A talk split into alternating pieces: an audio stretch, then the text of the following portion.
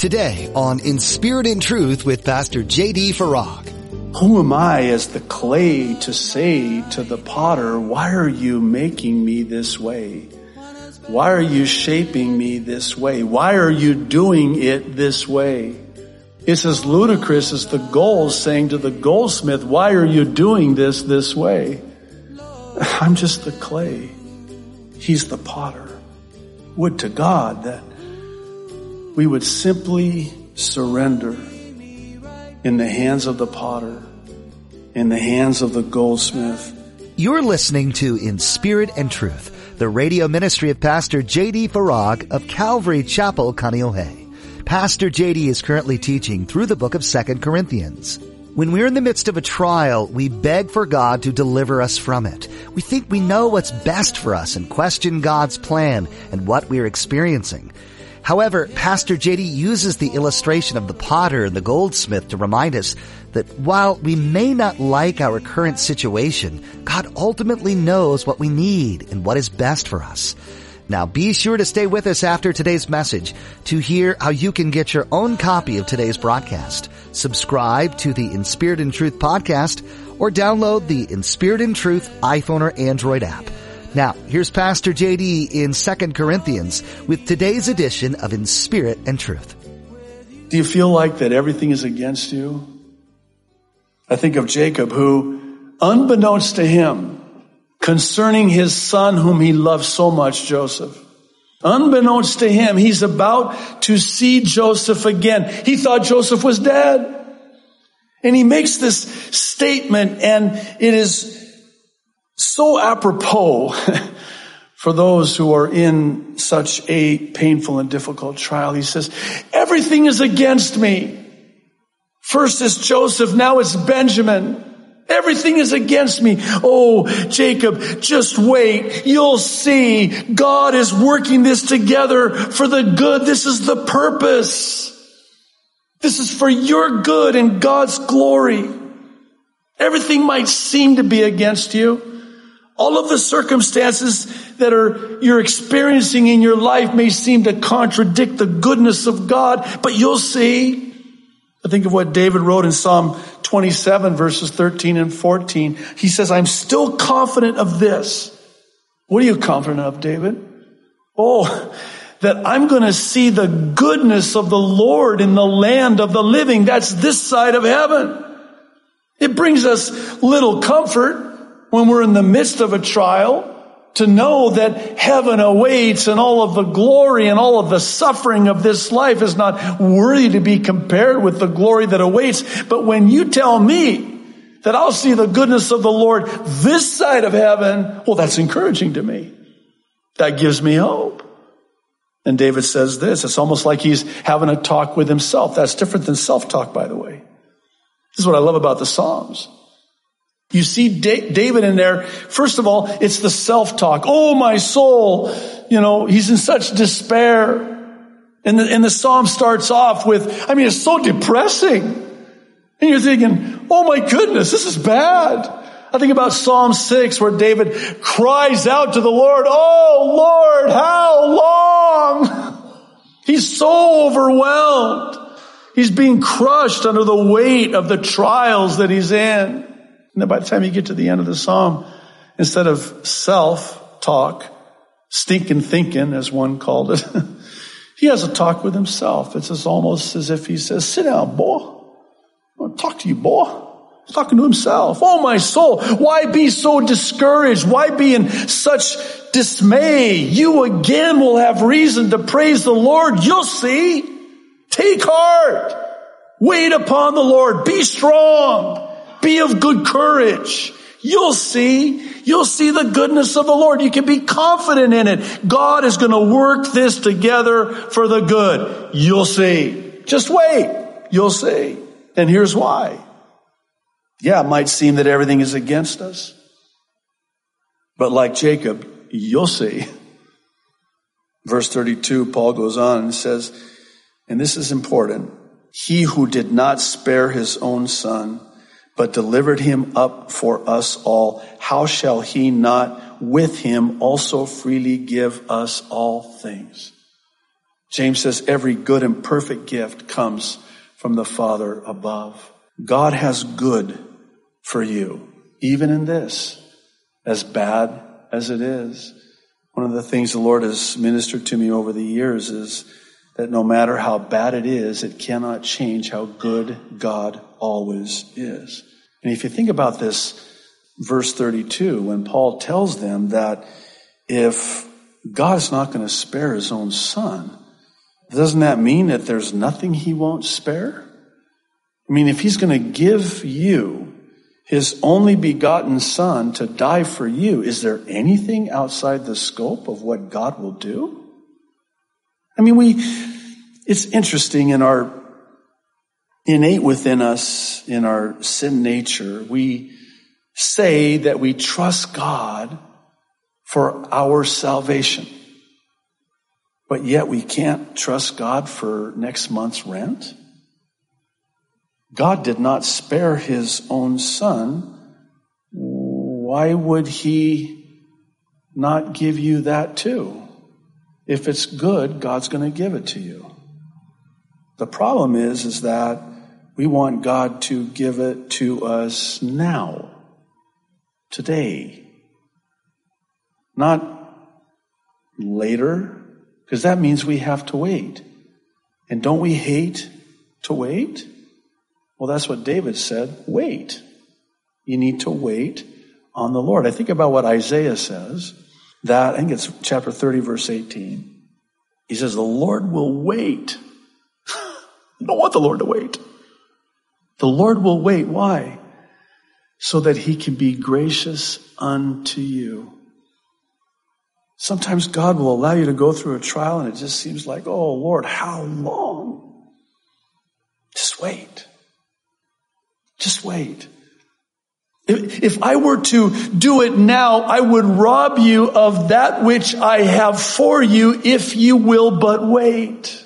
You'll say. You'll say. Been said that God's delays are not God's denials. And when God delays, He does so because He has something better. Here's the bottom line God's purpose in our trials is to conform us into the image of Christ. And the way He does it is by way of affliction and trials. Oh, how I wish there were another way. I wish I could take a pill that would make me more like Christ. of course, then it would have side effects, I'm sure, and you know, like on TV, and they play that. They have to play that melodic and almost hypnotic music in the background as they're telling you and rattling off very fast. Have you noticed all of the side effects? Because they don't want you to really hear. They want you to listen to the music. Ah, you know. But meanwhile, they're telling you that the side effects are internal bleeding, uh, death in some cases, uh, you know, heart attack, stroke. You know, I'm thinking, wow. Really? and I want to take this for my headache? Are you kidding me? I think I'll stick with the headache. But anyway, there's no shortcuts. There's no shortcuts. This is the way that God does it. And here's why. The fiery affliction that comes vis-a-vis the testing of our faith is more precious than gold that perishes. This is what the apostle Peter wrote in his first epistle, chapter 1, verses 6 and 7.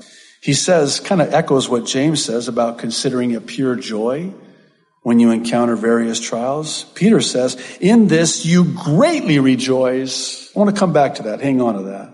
Though now for a little while, if need be, you have been grieved by various trials that the genuineness of your faith being much more precious than gold that perishes, though it is tested by fire, may be found to praise, honor, and glory at the revelation of Jesus Christ. Did you catch that?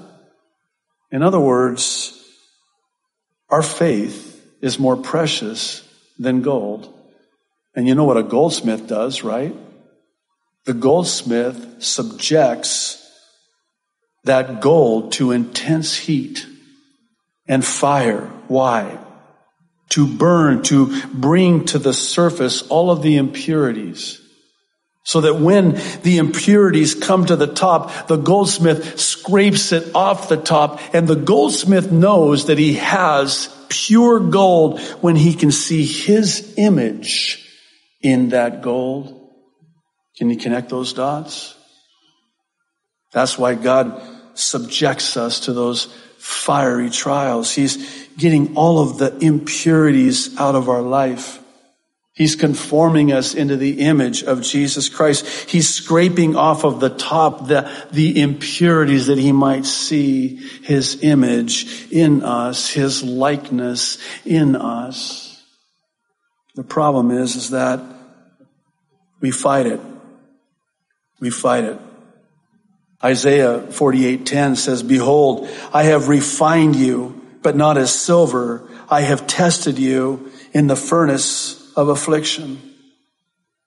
Would you agree that we're prone oftentimes to do everything we can to avoid pain and suffering? I mean, who amongst us actually considers it pure joy?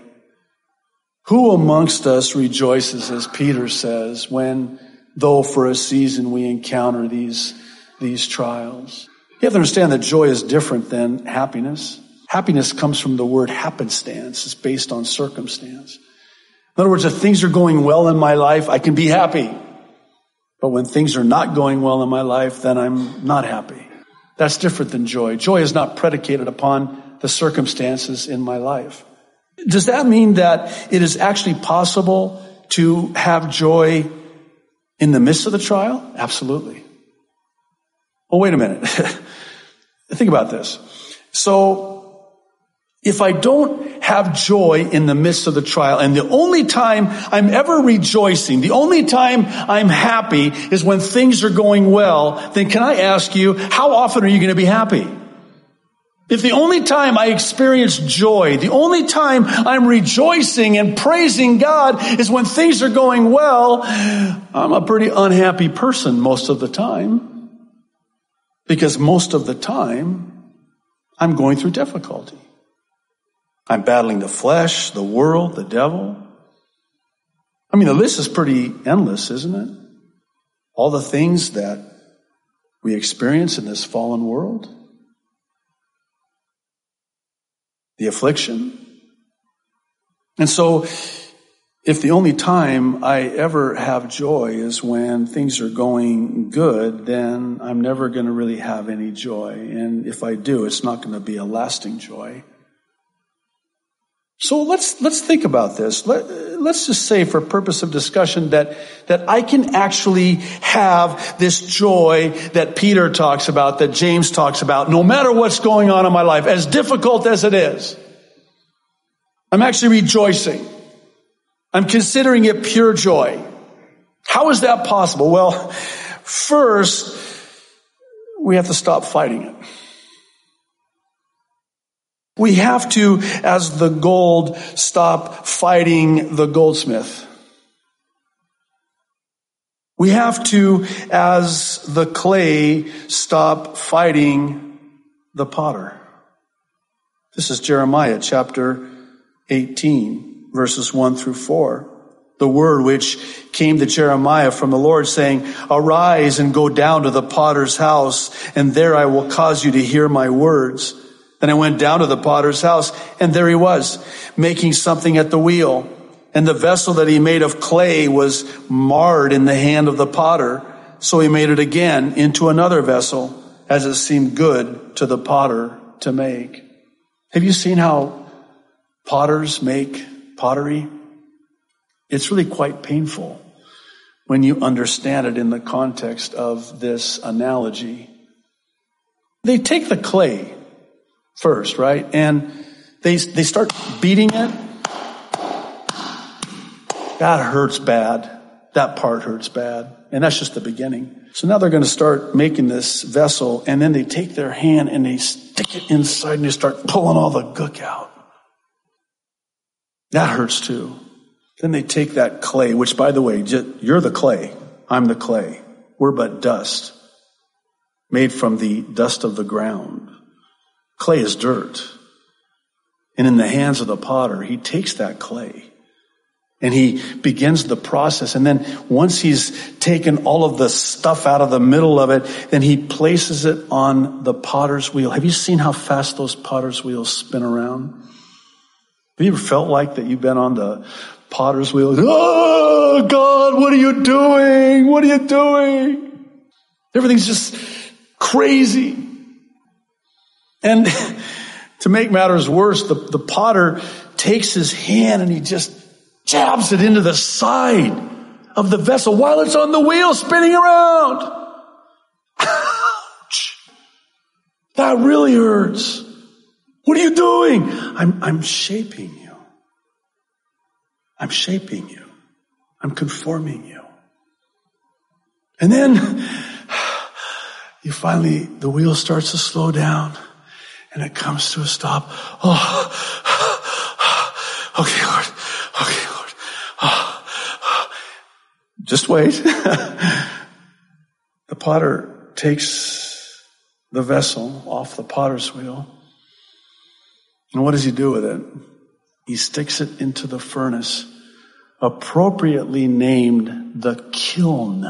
You're killing me, God. You're killing me. And he turns that heat up. God, what are you doing? Oh, you'll see. You'll see. You'll see. This is so hard. I don't like it in this furnace. What are you doing? And then he takes the vessel out of the furnace and he finishes that which he's faithful to complete, that work that he begun in us. And then when he's all done, he puts his name, his name on his workmanship. It's interesting in the New Testament, that word for workmanship is poema, where we get the word poem the author signing his name to it. He has completed it. This is the work. This is my workmanship. Faithful is he who began that work to complete it. He puts his name.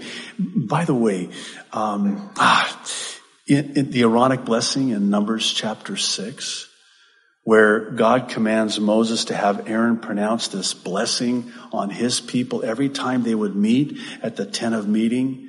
And he goes through this six blessings. The Lord bless you and keep you and make his face to shine upon you and be gracious unto you and give you peace and lift up his countenance to you. But then after all of that, he says, my name will be on them. My name. Oh, and by the way, uh, God says, I will put my name on Jerusalem, my name of ownership, literally by way of the sheen the abbreviation for El Shaddai, the name of God. He put his name there. When I was growing up, unfortunately in Arabic, my mom used synonymously the Allah as synonymous with the title of God. So she would always pronounce the name of God on me. And she would say, Ism, name, Allah, God, Alik, on you. So I changed it, Ism Yeshua, Alik. The name of Jesus is upon you. What do we know to be true about the name? The name is the nature. The nature of Jesus be upon you. The Christ likeness be apparent in you. And who am I as the clay to say to the potter, why are you making me this way?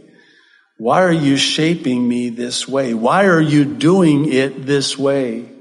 It's as ludicrous as the gold saying to the goldsmith, why are you doing this this way? I'm just the clay. He's the potter. Would to God that we would simply surrender in the hands of the potter, in the hands of the goldsmith, and allow God to do with us according to his good pleasure. I love what Jeremiah says, and it seemed good to the potter to make. The, the, the potter was pleased to do it this way. It reminds me of that hymn of old, Have Thine Own Way, Lord. When I was 10 years old, I I took piano lessons. My mom made me actually take piano lessons. And she made me learn to play hymn number 272, by the way. I have my childhood hymn. You'll forgive me if I wax a little bit sentimental here. But uh, I took a picture of it. It's hymn number 272. And the hymn is, Have Thine Own Way, Lord. 45 years later, that hymn has become one of my favorite all-time hymns. And I hope you'll indulge me in closing as I share with you this cherished hymn of old as well as the story behind it. It was actually the aforementioned Jeremiah, Jeremiah 18 that set the scene for this hymn that was written by Adelaide A. Pollard in 1902. She was inspired by a simple prayer of an elderly woman at a prayer meeting. And the prayer was this. It really doesn't matter what you do with us, Lord. Just have your way with our lives. Wow. Have thine own way, Lord, was composed during a time when Miss Pollard was trying to raise funds to take a mission trip to Africa. Her unsuccessful attempt to do this left her experiencing a quote, distress of soul. It's been also called an anguish of the night, that distress of soul. This crisis of the soul in the simple prayer of an elderly lady provided a setting for personal reflection on the will of God for her life. After the prayer meeting, she returned home and wrote the hymn as we sing it today. And I want, I won't sing it. I won't do that to you. Talk about a trial. That would be cruel. I'm just going to read the words to this magnificent hymn. Have thine own way, Lord. Have thine own way. Thou art the potter. I am the clay. Mold me and make me after thy will while I am waiting, waiting, yielded and still. Have thine own way, Lord. Have thine own way. Search me and try me, Master, today. Whiter than snow, Lord. Wash me just now. As in thy presence, humbly I bow. Have thine own way, Lord. Have thine own way. Wounded and weary, help me, I pray. Power, all power, surely is thine. Touch me and heal me, Savior divine. Have thine own way, Lord. Have thine own way. Hold o'er my being, absolute sway. Fill with thy spirit till all shall see Christ only always living in me. Thanks for listening today to In Spirit and Truth. We hope Pastor J.D. Farag's message from the book of 2 Corinthians has blessed you and that you continue to seek God's hand in your life. If you'd like to hear more messages from Pastor JD, simply visit our website at inspiritandtruthradio.com and click on listen at the top of the page. You'll also find a link to subscribe to our podcast or you can download messages to share with your family and friends. Did you know you can also take in spirit and truth with you wherever you go? It's true. Using your Apple or Android smartphone, download our mobile app and have biblically sound messages available right at your fingertips. Links to the app are right on our website, inspiritandtruthradio.com. We'd also like to encourage you to find and join a local church community if you haven't already. Having a group of believers to support you and learn from God with you is a great encouragement. You too will have the chance to bless others with your own unique gifts and talents. If you're in the Kaneohe area, we would joyfully welcome you into our fellowship here at Calvary Chapel Kaneohe. Our weekly services focus on studying God's Word and worshiping our Creator. Service times and directions can be found by going to inspiritandtruthradio.com and clicking on Calvary Chapel Kaneohe at the bottom of the page. That's all we have for you today here on In Spirit and Truth. Be sure to join us again as Pastor JD digs deeper into the book of 2 Corinthians. true.